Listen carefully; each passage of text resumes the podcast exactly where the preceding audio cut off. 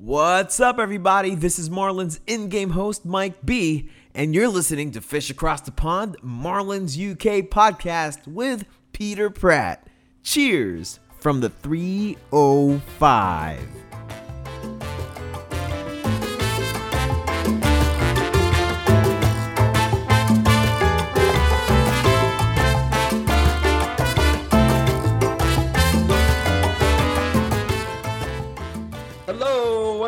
Welcome to Fish Across the Pond. It's a Marlins UK podcast, and this is episode 106. I am your host, Peter Pratt, joining you from quarantine. P. Pratt is on the COVID IL, but Fish Across the Pond must go on. So, joining me for this one in 106, who have we got? One UK goat, Sean Barrett, is in the house, full Jazz Chisholm look. City Connect jersey wide open, chest hair on display, chains everywhere. Sean Barrett, how you doing? I'm not too bad. We've not lost a game yet today, so anything can happen. Boy, if that is the, well, I mean, that is the barometer, isn't it, right now? Um, it's been a tough week, no doubt. Off day yesterday was necessary, I'll describe it as, but um, we're going to dive into that shortly.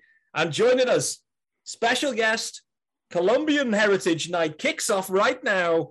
It is, well, I mean, it's a long resume. Marlins Twitter, hashtag Marlins Twitter, King, Colombian stud, swinging, swimming upstreams, co host. I've probably missed other things. Fish on the farm uh, contributor. I'm just going to call him out. Danny DeVivo in the house. Danny, how you doing? I'm doing well, Pete. 106 episodes, man, and this is my first. I'm, I'm, I can't believe it. I'm, I'm betrayed. This is the first time, man. Come on. 106. I, I I should have been the top the top contributor to 100, and you know it. This is true. This is true. But but but everything in life is about timing.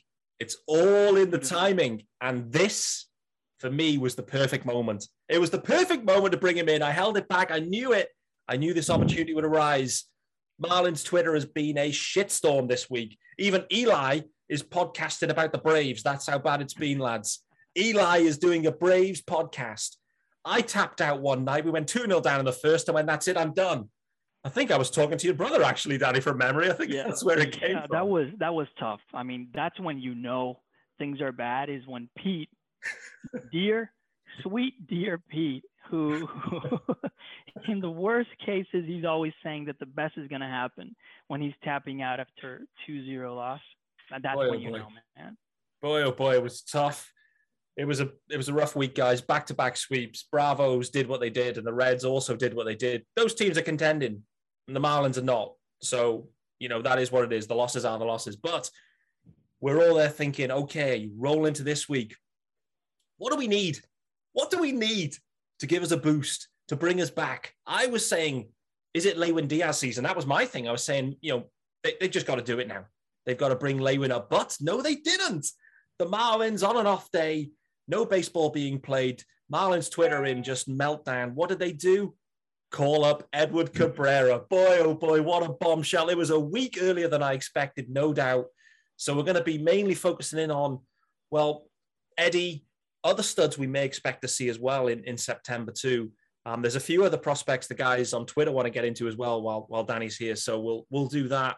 Um, and also just what we should do for the next what we what, what should we be looking out for the next five weeks as we watch this big league club in particular? I know most eyeballs now are away. Football season's coming too. So it's a jam-packed show. We've got well about ooh, 30 35 minutes. So it's going to be fast and furious for us on, on fish across the pond no doubt. You know we we like a long a long form episode. So um sean let me start with you buddy.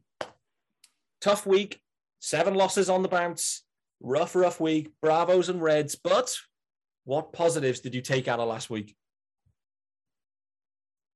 yeah, it's been a tough week, as you said, and it's going to be like that for the rest of the season now. August, September baseball for teams that aren't competing. You know, you just throw in the towel and and and let loose and get the losses. Upgrade that draft pick. Uh, the positives, as has been all year, is Sandy. Two fantastic starts from Sandy. Um, he pitched 15 innings, 18 strikeouts, gave up three runs, and got no wins. That Yeah, Sandy in 2021. standard. Standard. Sean, let me ask you on Sandy because I need. I, I want to ask this question. It's been it's been in the back of my mind actually last few days. Let's talk about extensions. Does Sandy? Does he want to commit? Would he want to commit to the Marlins? I, I know the Marlins fan base want to extend Sandy. We know what he is, but from Sandy's perspective, would there be any seeds of doubt in his mind? Do you think about you know committing long term to the Marlins, or is it not? You know, is, is he a lifer? Would you say if he want if he could be? I think Sandy does. I mean, obviously, looking from very much the outside looking in, we're on a different continent. Eh, From the outside looking in, it does look like he enjoys pitching for the Marlins, does enjoy Miami culture. I think ultimately, to a certain degree, money will talk.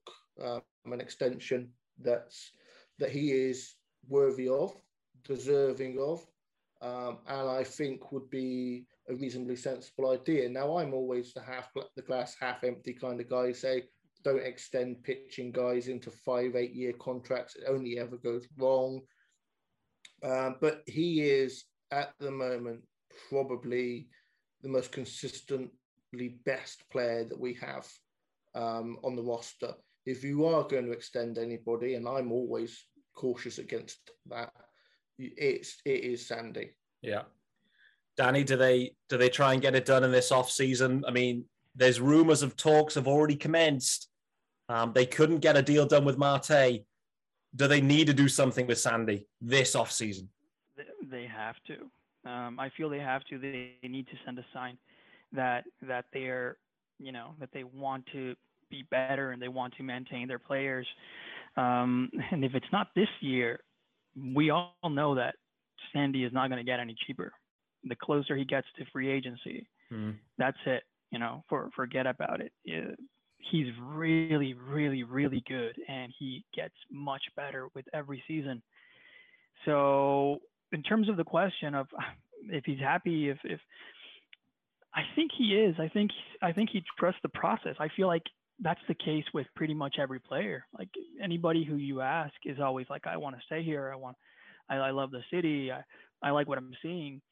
So, so yeah, I mean, as long as the Marlins don't begin to nickel and dime, two million out, three million out, I think, I think it's something that can be done. I think both parties are interested. We just have to stop it with, with these, with these um, cheap contracts uh, offers that, that, that we're giving to players. Um, and Sandy has the age, he has the quality, he has the durability. Um, I, I, think that's the guy to extend, and I think it has to happen this off season, along with the 30 million other things they need to do to, to get better. boy, oh boy, this off season for the Marlins, there is going to be there's going to be a thousand podcasts covering this off season because it is going to be it's going to be wild. There's just so, like you said, there's so much they have to do there's so many holes that they've created by what they've done at the deadline.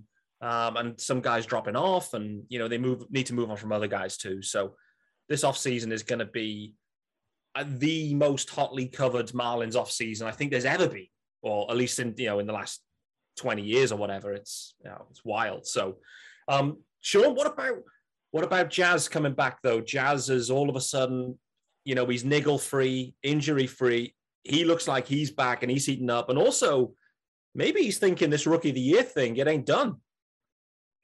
He's had a good week, um, Pete. He's, you know, hit the home run. He's, uh, he's, he's, he's back on form. And now we have got six weeks or five weeks just over um, to see him play. And hopefully he's fit and healthy for that. The one thing that did take me by surprise is how close he is to being a 2020 hitter. Mm. He hit his 14th home run, 13 stolen bases. I don't think he quite gets there with, with the playing time that he has had. But the fact that he is flirting with that in his rookie year, you know, that is something that Marlins fans that are watching games still, if, if you're still out there, it's it's rough. But he is definitely a bright spot on the offense for us. No doubt about it. From from Jazz, I mean, uh, Danny, is he? I, I the thing is with Jazz, when he's just seeing it like he does, and he hits these bombs, these absolute second deck tanks. He must be pound for pound one of the the biggest hitters in the league. Like he's not a big guy, right? You know, he's he's a relatively slight dude. He looks like a prototypical leadoff hitter, to be honest. And then he just hits these second deck tanks. It's insane from Jazz. Love to see it. How impressed have you been with Jazz um, first, you know, full rookie year? The the the tools are elite. Um, you said it. You know, he has the speed. He has the um, the power. So that's that's exactly what you want to see. That's what you want to build on. Um, but it's his first season, so you can see what he needs to work on to get better. He's still a little streaky. K percentage is a bit up. It's not crazy. It's not over 30, but you, you you want it to be lower. It doesn't have to go down to 15 or anything like that. It just has to be in a in a you know in, in a solid spot in the 20 to 25. Hopefully, if you can get that down and get the more walks, um, be more selective at the plate. I mean, you've seen the tools, and he's shown he can he can do it at the major league level. So I'm pretty excited. Uh, I don't think he's gonna go for rookie of the year here this season, um, but if he can build off of this, we're looking at an easy, easy All Star because I mean, it's what I've been saying. It's it's the tools. They're there. You just yeah. needs to keep working, getting better. No doubt, the tools are there. Everything's there. The star, the allure, everything is there with this dude. It is just the perfect match.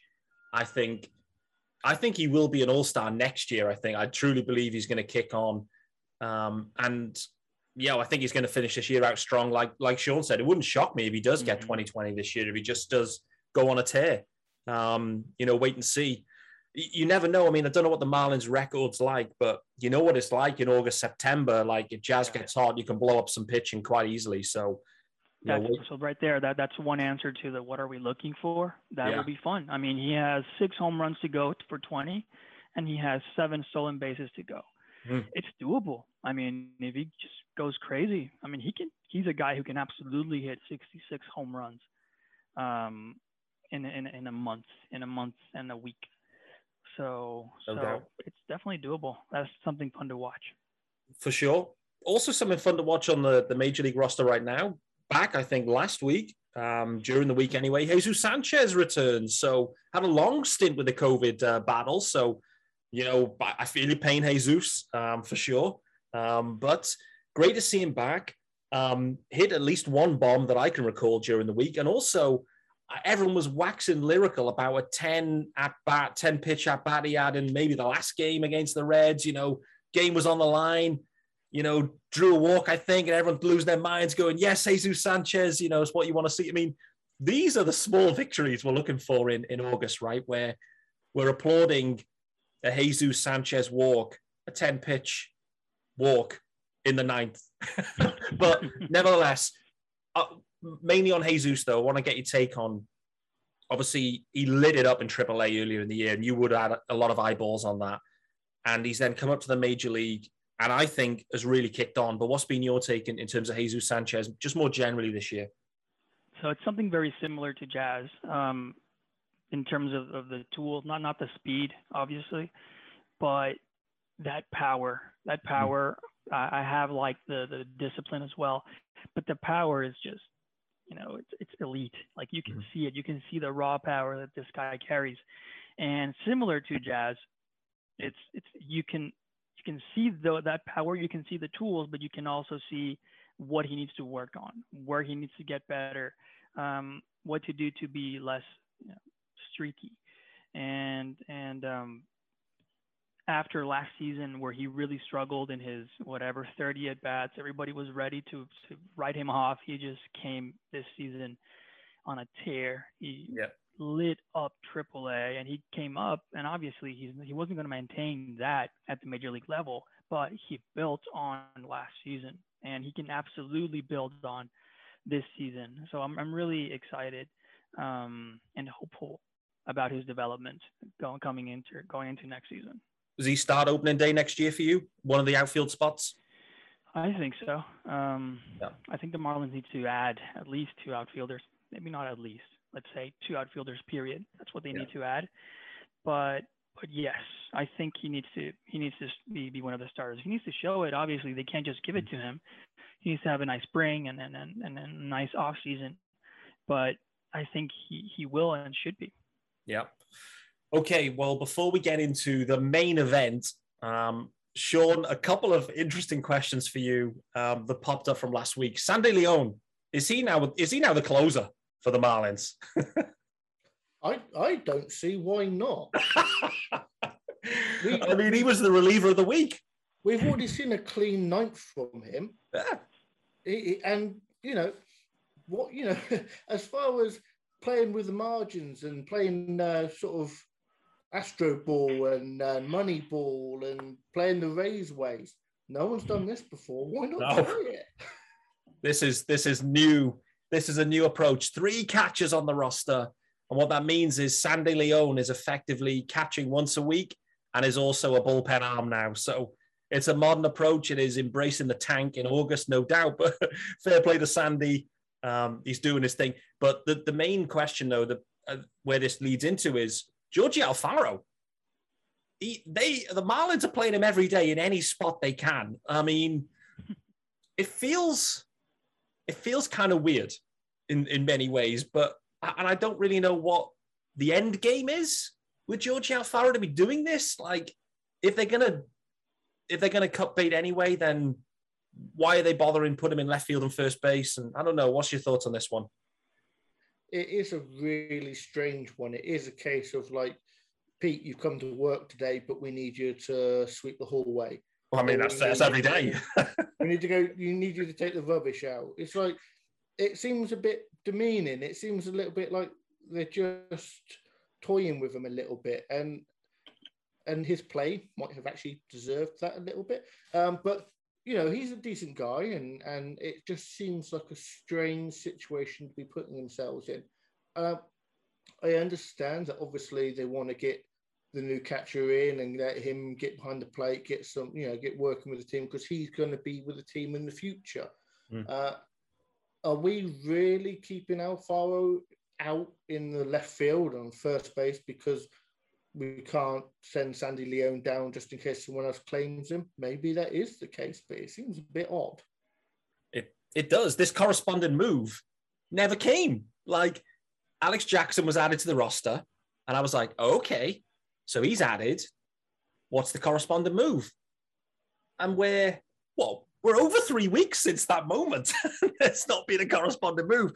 Danny, what's been your take on this George Alfaro thing? And then we'll kind of we'll move into some more exciting conversations. Alfarito, um, my compatriot.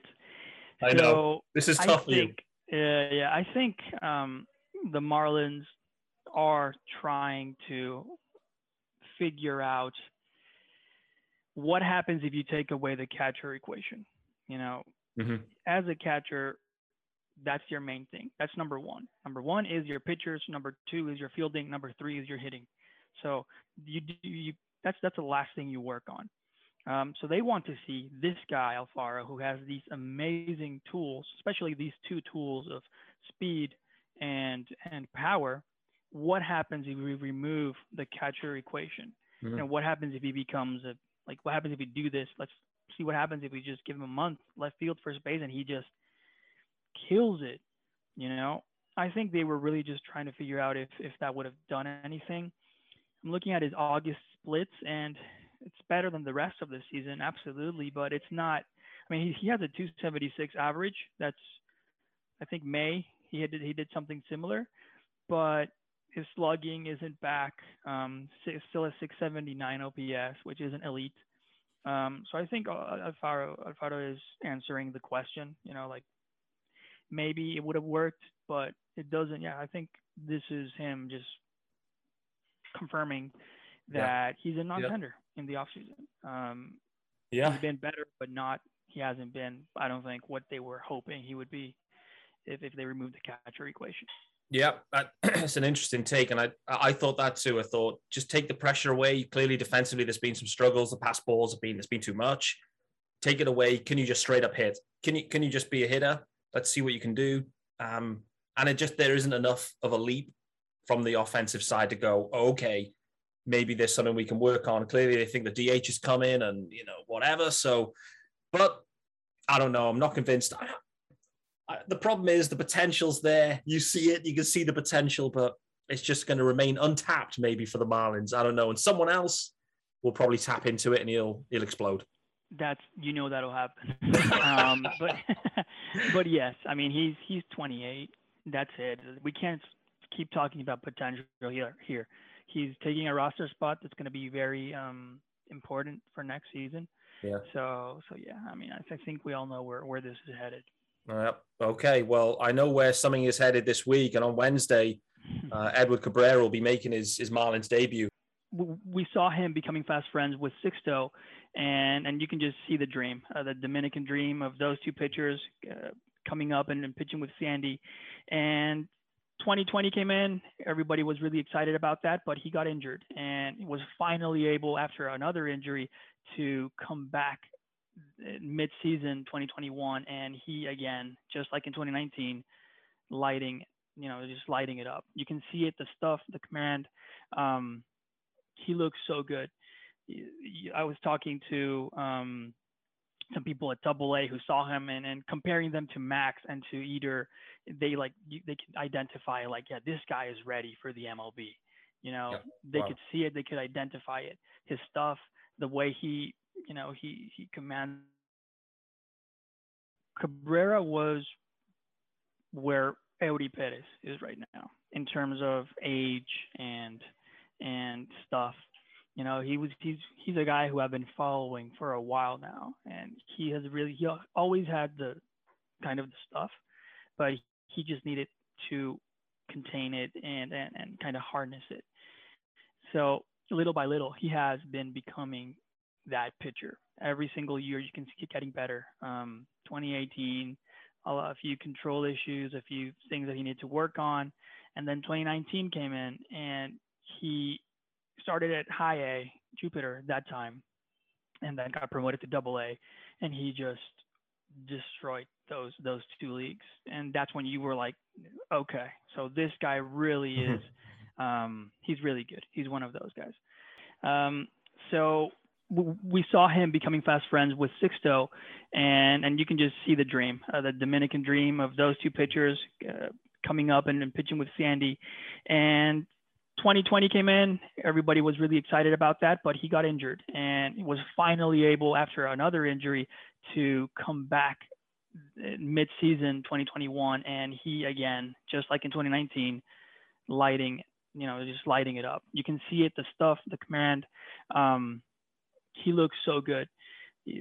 I was talking to um, some people at Double A who saw him and, and comparing them to Max and to Eder, they like they can identify like, yeah, this guy is ready for the MLB.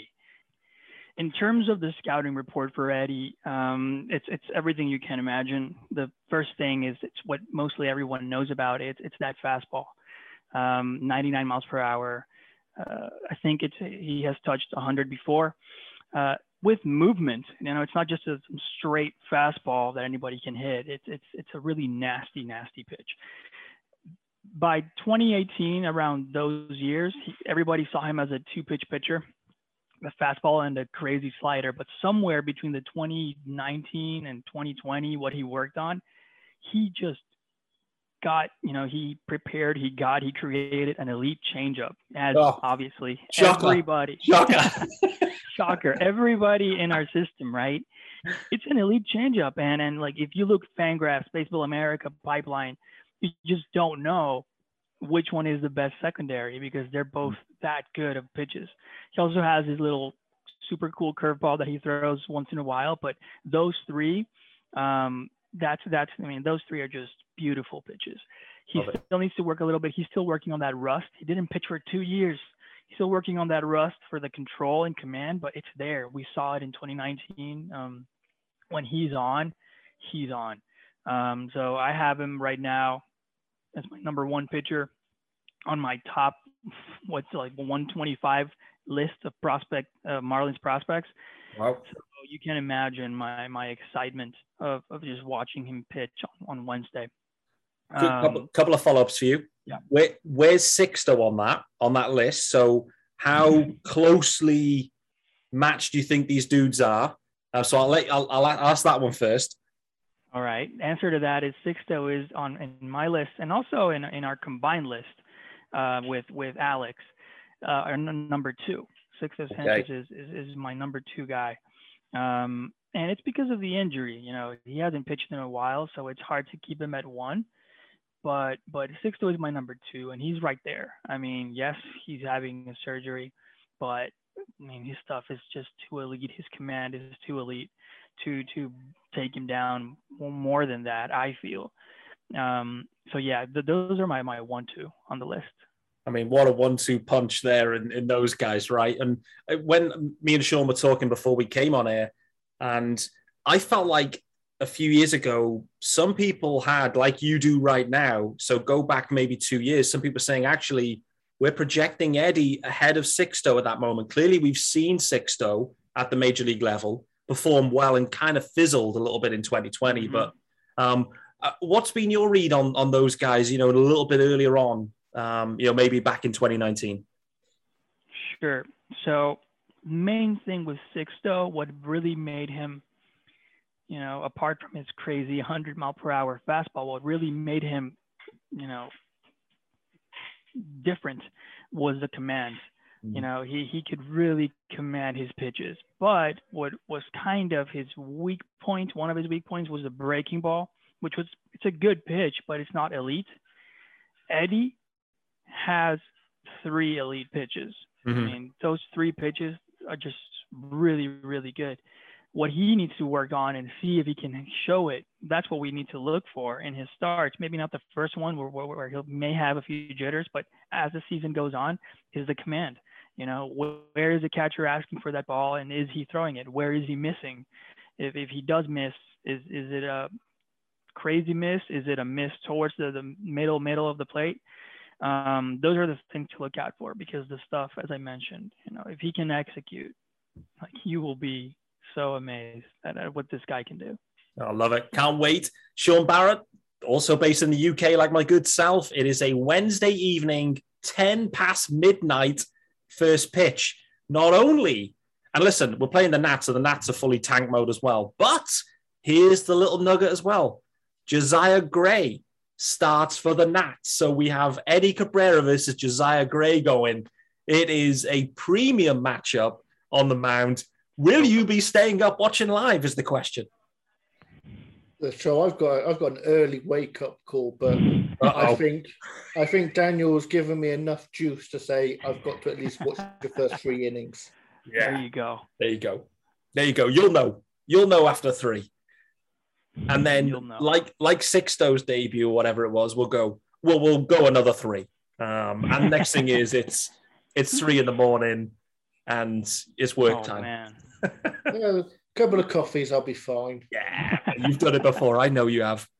Um, guys, I know we're running relatively short on time now, so I mean, really appreciate the the overview there, Daniel. And this is the funny thing is, listen, Eddie Cabrera, one of the, the most hyped prospects um, and highly projected prospects is a better way of describing it in the Marlins system. I've never seen a pitch, so I'm excited to see what's there. The Sixto run, the early couple of starts for Sixto completely blew me away in 2020. And I have a feeling there could be something real similar with Eddie Cabrera. So really hyped for that. Um, they have very different physiques. I saw a picture today of the two of them stood next to each other, and they are very differently built, no doubt. Yeah, Um, yeah. Uh, Edward Edward looks like a pitcher. Yeah. You know, he's uh what like six four, six five. He has the body. Like you see him and you're like, like you see him in person, it's like, whoa, okay, Yeah. okay, yeah. now this guy, he looks like it. six Sixto, not as much. He's six foot, uh, six feet, and a little, you know, a little tubby. But I mean, that's also what makes Sixto so special is that without that body, he can just bring up that power. No doubt. Yeah, no doubt. It's going to be a really you know fun week, and I think it's just what the fan base needed this week, to be honest, of all weeks, because like I said, it was it was a real, real rough one. So listen, we're going to get into September then, and there's going to be some other guys I think on the way. So let's just do a real quick rundown on who we expect to see, or at least should see, in the next what four or five weeks um, up at the big league. Uh, so main thing I'll say is, again, also with the with the thematic of what to look forward to, it's the rotation, man. I mean, I'm looking at these names. If everybody stays healthy, we're going to be looking at a rotation of um, Sandy, Pablo, Trevor, right? Those three, the ones that have been here from the start. Beautiful.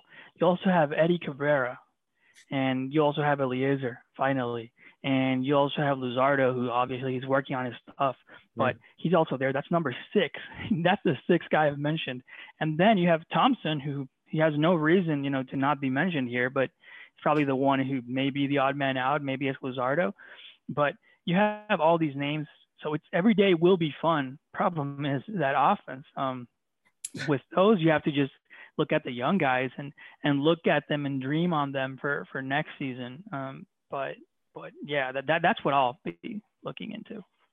There's plenty of pitch in there, no doubt. Great to see Pablo on his way back too. Had a rehab start earlier this week. Trevor Rogers rehabbing tonight. So listen, I know it's been a rough, rough couple of weeks for Trevor and his family. So really pleased that he's he's back and uh, rehabbing today. I think he has one more rehab planned after this and should be back in the rotation. Rumor has it uh, early next week. I think is maybe or mid next week, something like that. So um, you know, you know, like you said, getting those guys back, the rotation, and that was, I think, what doomed the Marlins all of this year was that three-man rotation and those two spots week after week after week that it just ground them down in the end, and they just run out of steam, um, yep. unfortunately. So you know that kind of is what it is.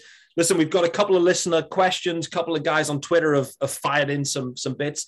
One guy that I've already wanted to get into was um, Griffin Conine. What what the hell is going on with Conine? He is hitting bombs into, into lakes all over the show. There are wet balls landing everywhere. Griffin Conine, he is um, he is absolutely on fire right now. I saw, I think, two Oppo with the Boppos in a single game the other day. you know, what's He's after your heart? He is. I mean, this is the perfect prospect for me, Griffin. Boy, oh boy. Listen, the story is perfect. The power is legit. The strikeout, I think, is still there too, right? So I mean, he came up to double A and he's producing, it seems, though, right? So what's what's the sense on Griffin? Um, you you hit it in terms of how everything's there. I mean, he's I mean he's Mr. Marlin's son. I mean that right there. That's that's just the last name. But that power, that power is so crazy. It's so easy. It's just easy, easy power. It's just yeah. pretty swing. It's just boom. It's out of here. Um, so he has that playing for him. And, you know, before him, other guys who have had crazy power, who had high K, I mean, guy who comes to mind is, is Monte, but Monte, oh with him, you did, you never saw, like, you, you saw how the Ks, how the strikeouts ruined his season. Like, you hmm. know, whatever, 20 home runs and some fun numbers, but you know, 750 OPS, 730 OPS. It's not the case for Conine. You know, he had like a 40% K rate, which is just, it's, really bad, but like 900 plus OPS at high A, you know, at Beloit. So he came to double A. He hasn't shown that OPS yet here. He's still hitting, you know, below 200 in average and only 250 OBP. But obviously, he, needs to get accustomed to the league. Uh, power power numbers are still obviously there, but it's not something that has hampered him as much in the minor leagues. Now the question is, what happens when they get when he gets to the majors? Because now we're talking about pitchers who will be able to constantly execute their pitches. If they know he can't hit, I don't know, low and away, they will keep pitching him there. They'll plan it, they'll execute it. So he needs to keep adjusting, and he knows. I mean, you you interview him, and and he talks about it. He says, "That's what I'm working on. That's what I need to know. I mean, that's what I know I need to work on." He knows it.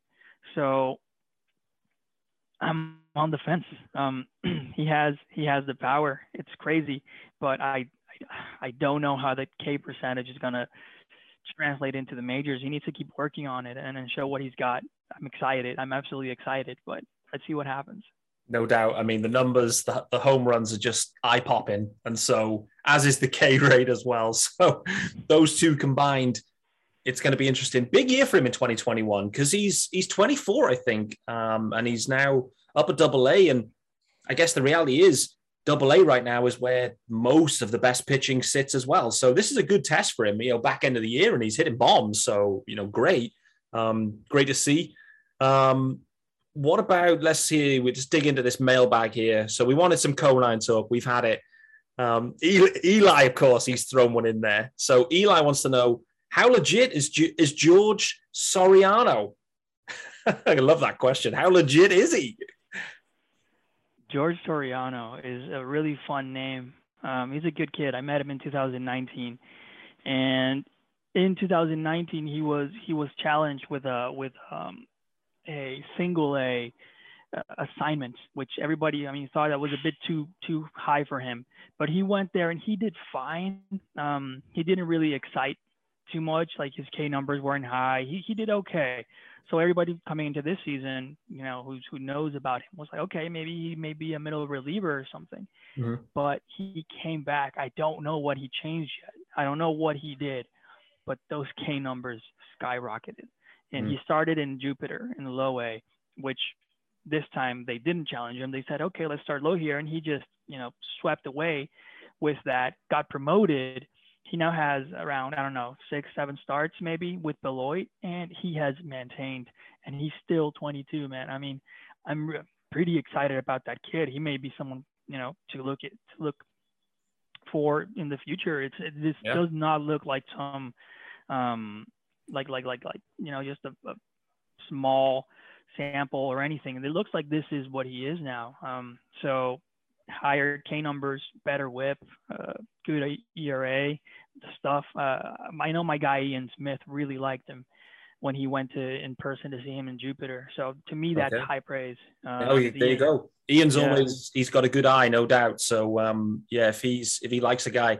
Speaking about uh, a, a guy that fits your eye, uh, it wouldn't be right of me not to ask you about this guy because you brought this guy to my attention and I've just been tracking him ever since. You, Eury Perez, boy oh boy, he's having an absolute whirlwind of a season. Youngest dude, I think, at uh, well, low A, and then has he been promoted as well recently to, to high A? Yeah, six foot nine, 18. Just, just who is this guy? Pete, the sky is the limit with this kid. Yeah, I mean, I mean, I can't, I can't say that enough. Obviously, it's still lower levels. So you don't want to just come here and say he's going to be an ace. But you can. This is a safe zone. Season, yeah, start of the season he was challenged roughly. That was a big challenge. Youngest guy in all of the minor leagues. That's all levels for all teams. He was the youngest guy, and he just dominated low mm. A. And now he promoted, and youngest guy at that level the whole season, you know, 18 years old at high A. And he just comes in and he just does his work, first start, dominating, you know, K'ing everybody, uh, not walking. So there's just so many things with this kid. So you're six nine, you're 18, you're learning how to pitch, and he has the command, he has the mechanics. You know, you would expect him to be all over the place, mm. crazy mm. pitches. No, man, mm. he's he's refined. So uh, I've spoken to him. He has the attitude. He's he's humble. Dude, it's it's everything you want on a pitcher. Like I will go crazy if he's traded this offseason. Uh, I mean, I know we have the, the the the pitching to trade from, but not him. You know, just do not trade him because he's going to be really good. I, I, can't break, say that enough. Uh, that would break you. yeah, high 90s fastball, um, crazy breaking ball, uh, already showing the changeup. And and it's just you know so much room to grow. He will he will throw harder because he hasn't grown into his body. So it's projectability he's uh, he's not like Edward Cabrera as I mentioned at this stage he didn't have the numbers yet. He didn't have the results because he you know his his his body hadn't tied with his talent yet but this guy's already there and he's so young I mean again uh, I could talk about him forever he's so good well I'm glad I asked you you've got one minute until you've got to hop off. So I, I, will ask you the final player, and you've got one minute to get into it. It's the Marlins now, number one ranked prospect, Khalil Watson. They A, they drafted him, B, they signed him, and now he's actually in the system and is, is playing this week. Looks like he's had a nice start as well. Yes, uh, exciting because I mean the last few years we've drafted these guys and, and they, don't start well. Mm-hmm. Um, but he did. He, he I still want to see obviously the power, but it's good to see a, a nice solid OPS. He he he looks the part. Um, everything, the pedigree, everything says that he's going to be very very good. Um, so so yeah, absolutely excited about him as well. Uh, hit tool first, but he also has that pop going for him and a lot of projectability. Still a long way to go. He's still yeah. with the Florida Complex League, but it'll be fun to follow him. Absolutely. No doubt about it.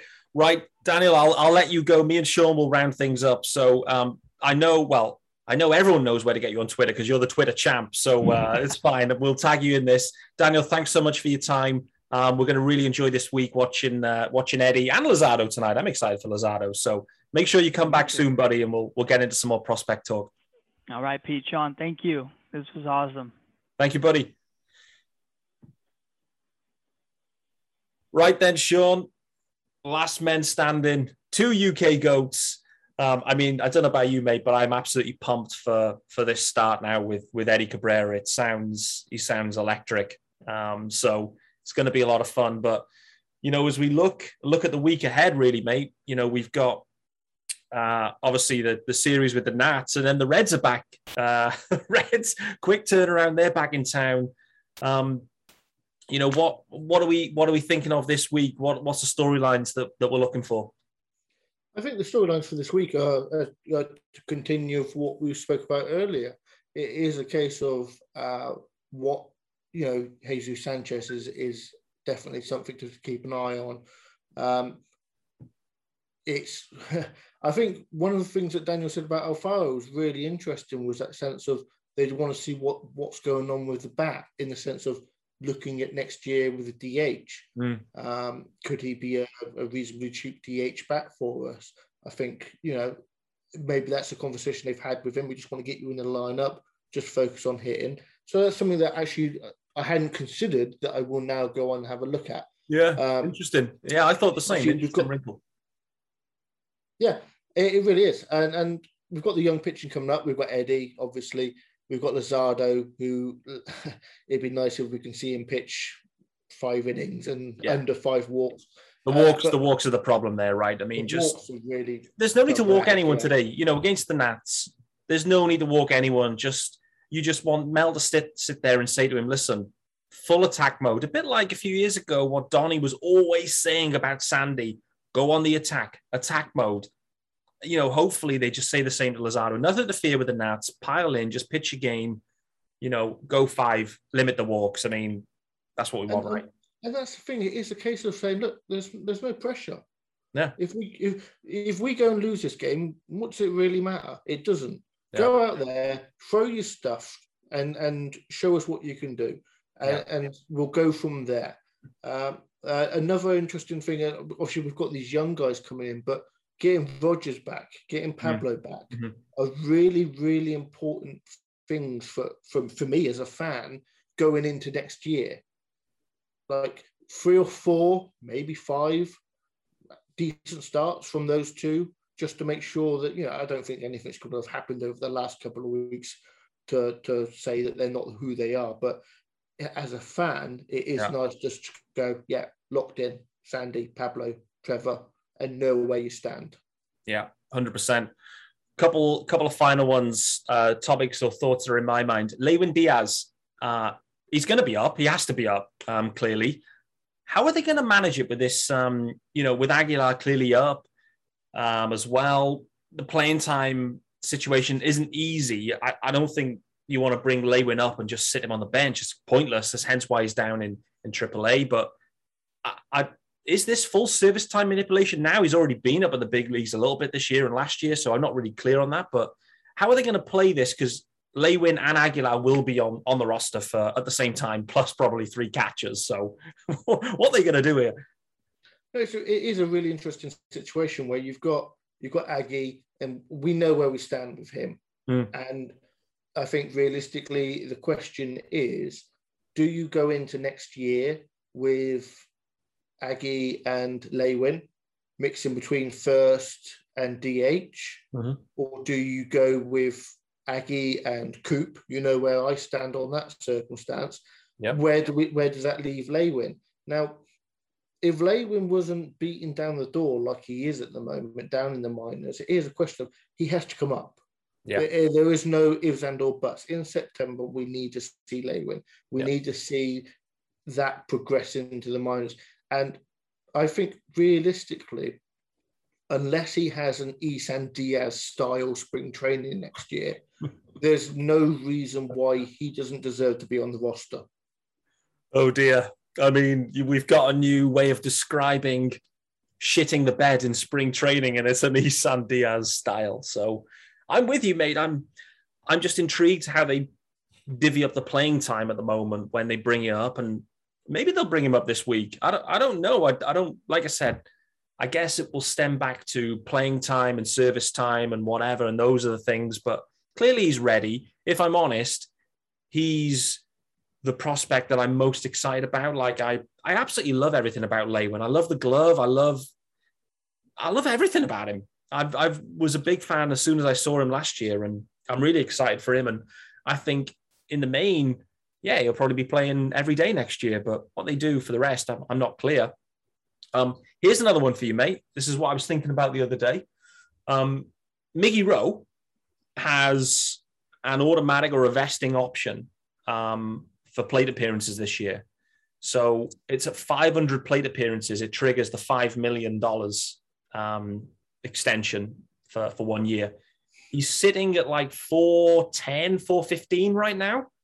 Um, he's been what playing, you know, he's taking an off day a week at the moment, let's say, and there's about 40 games to go. So, question I've got for you is, you know, the Marlins, if they want Miggy to get there, he will. Like they can play him every day and they'll make sure they get the 500 so it triggers the 5 mil. Do you think they will? Do you think they'll he'll trigger the automatic 500 plate appearances? 100%. When he went down and he was away for nigh on a month, I think I spoke about it and said, I'm concerned that he doesn't get to that number. Yeah. I remember. Because if he doesn't get to that number, then we've got to create a new contract for him. Mm. And he's theoretically a free agent. And uh, Daniel put it as nickel and diming people. Mm. And I, I was concerned that that was going to be the case. The Miami Marlins will make sure he gets to that vesting option Yeah. because it is a financial positive for them to do so. Abs- Absolutely is. I mean, the other way would be if in their heads, and I don't think they would think this, but perhaps they go, maybe we'll try and Brandon Kintzler him and we'll actually restrict his playing time so he doesn't get his 500 and then try and re sign him for 4 million.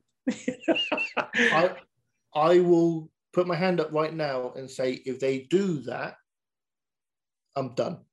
Oh boy. Oh. no one has seen the video, but I've just collapsed on my bed as he said that. So Sean Barrett is calling it out now at the end of episode 106 to say if the Marlins nickel and dime Miggy Rowe, nickel and dime Brandon Kintzler, it, and he they don't get him to 500 and he gets the five mil and Miggy Rowe goes somewhere else. Sean Barra is out. He is done. He's finito. Kaput. Oh boy. Let's hope. Listen, five million is under market value for Miggy Rowe, in my opinion. 100%. He has, Uh, it is, isn't it? You, we, you spoke last week about um, Freeman and how he's worth more to Atlanta than he is to anyone else. Uh, Miggy is worth 15 million to the Marlins. yeah. Easy. Here's the other thought, the other thing to think of. What happens if Miggy Rowe doesn't want that five mil? What happens if he says, Do you know what? I want to get 10 next year instead or 15? Uh, well, he can have that in 2023 when we re-sign him. There you go. There's the answer. it's an interesting thing to look at, though, isn't it? You know, you were talking about it, a few, you know, a while ago when he obviously went down with the finger, and it was like, oh, okay, well, if this finger's going to be a long term, he's not going to get to the 500. The next thing is, well, you have to have a negotiation. Um, so wait and see. Another big theme from me last week, as you know, I had a I had a bad minute. I had a bad minute. It was 2 0 in the first, and I tapped out. I just thought, I just can't do this. Um, and yeah, all hell, all hell broke loose. But then I started to process things in my mind and thinking, how are the Marlins going to be competitive in, in 2022? Like from where they're at now, who's gone and where the system sits, how can they be competitive in 22? And I was just thinking, they have to go and sign Marte. Like, I I'm just struggling to see how they how they can get better than what they were or even close to what they were going into 21. Um, so why not? You have to get a catcher. You have to get a catcher. You need another outfielder as well as Marte. You need two. We've already called that out because Duvall's gone as well. So why not keep hold of your farm instead of going and signing Brandon Marsh or Reynolds, trading for those guys and giving away three elite pitchers? Why not save them? Just go and pay Marte. Pay Marte. Four years, 65 million, whatever, you know, we've blown it now, but we've got Luzardo back. So you kind of offset that and you go, well, Luzardo's worth 20 million. So, you know, you, is there any likelihood? Am I just, am I just uh, a deluded fan at this stage?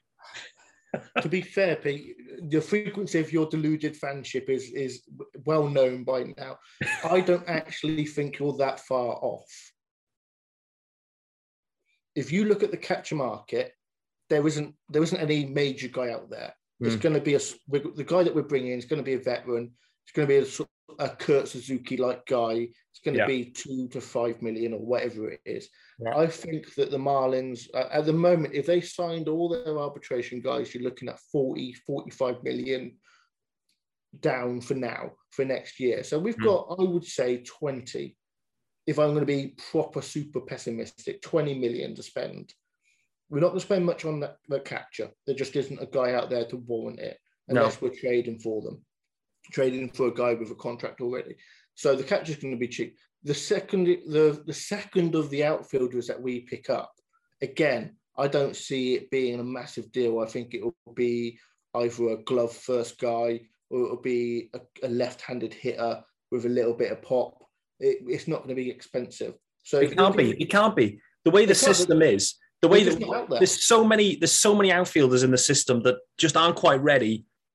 You can't go and sign a corner outfielder or go and trade. You know, it, it'd be crazy to do that. Like you just need Duvall back again for another year, basically.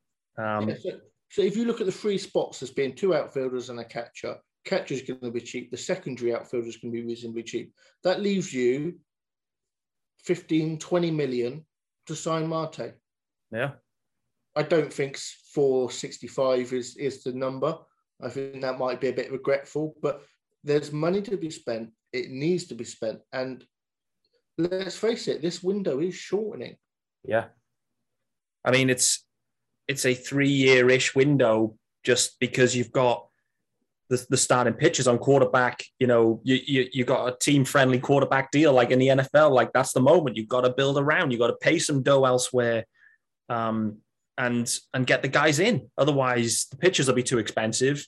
And next thing is you're back to square one, and you got to sell the pitchers again. And you know, the the interesting thing that I've heard all week is if we don't win in this window, the three year window, as mm. you said, mm. then it's it's a failure. And we're as you just put it we're back to square one.